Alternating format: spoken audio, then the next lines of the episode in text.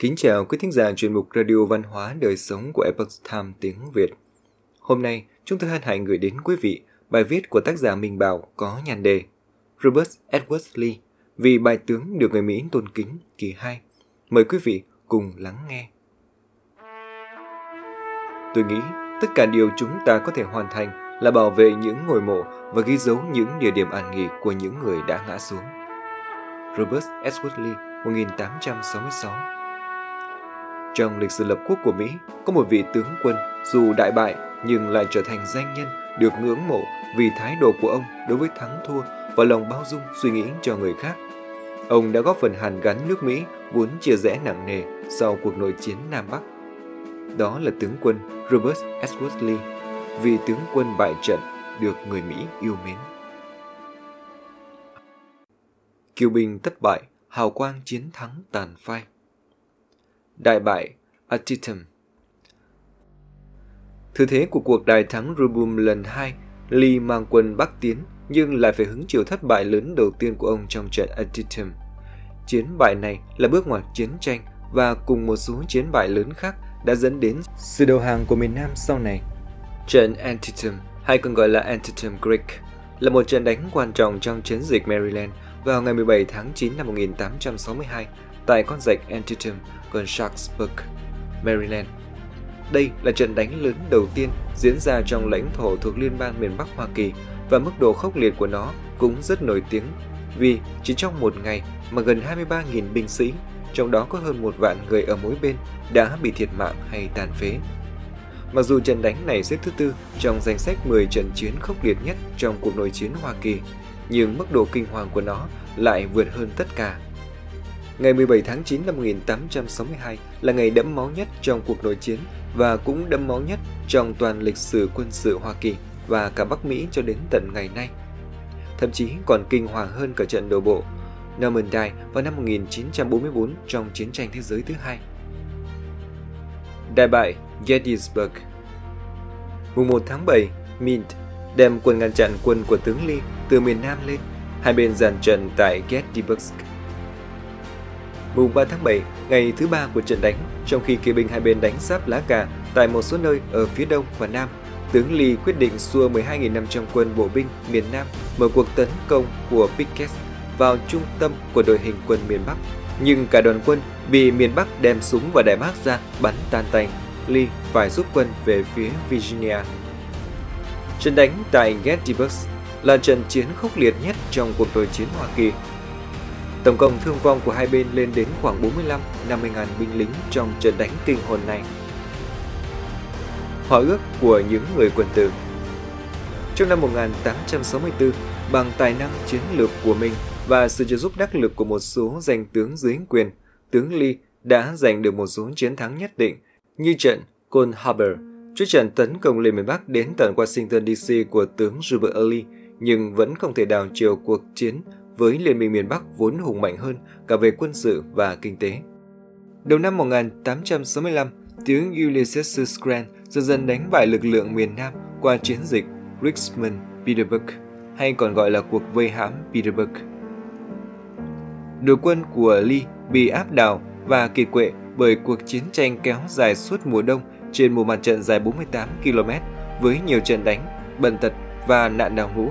Quân miền Nam lúc này chỉ còn hai nơi, nơi binh đoàn Bắc Virginia của tướng Lee đang bị vây tại Petersburg và binh đoàn Tennessee dưới quyền tướng Joseph E. Johnston tại Bắc Carolina. Mấy chục nghìn quân miền Nam phải đối mặt với lực lượng quân miền Bắc lên đến 280.000 lính. Ngày 2 tháng 4, thủ đô miền Nam là Richmond đã thất thủ.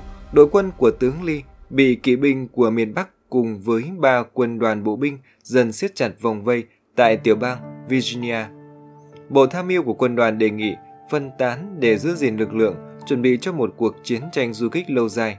Nhưng Lee đã quyết định đầu hàng.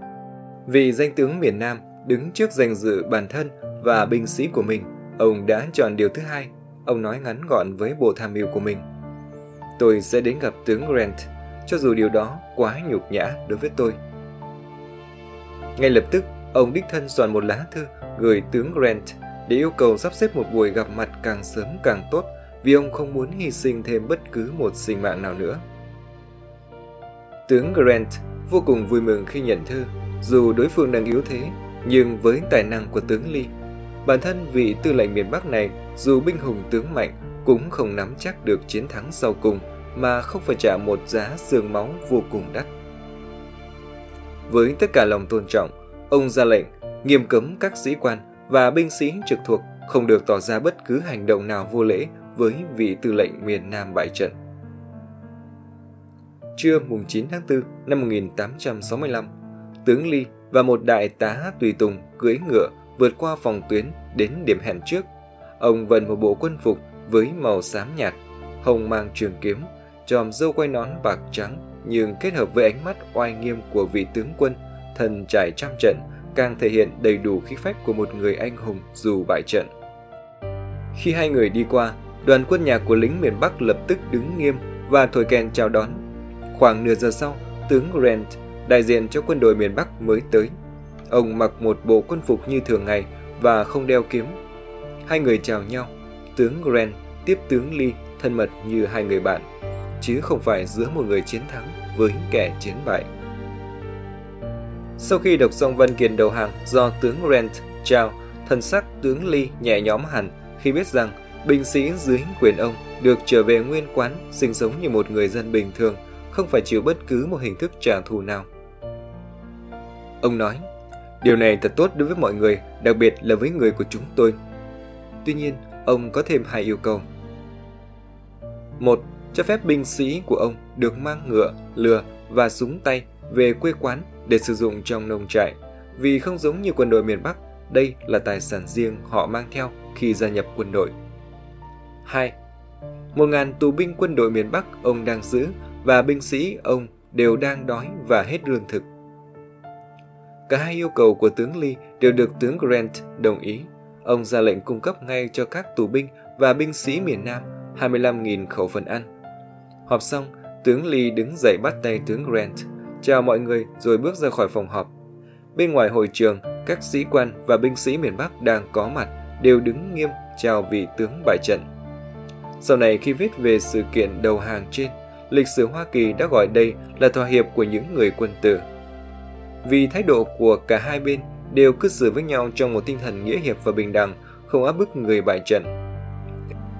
Trên đường trở về doanh trại, các binh sĩ miền Nam đã dàn hàng nghiêm trang chào vị danh tướng của lòng họ, người mà họ sẵn sàng hy sinh mạng sống để chiến đấu dưới cờ ông.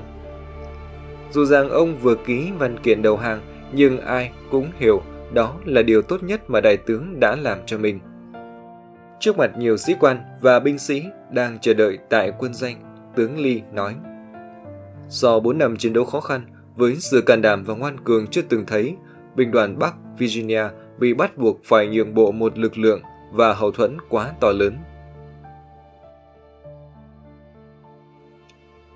Quý thính giả thân mến, chuyên mục Radio Văn hóa Đời Sống của Epoch Times tiếng Việt đến đây là hết.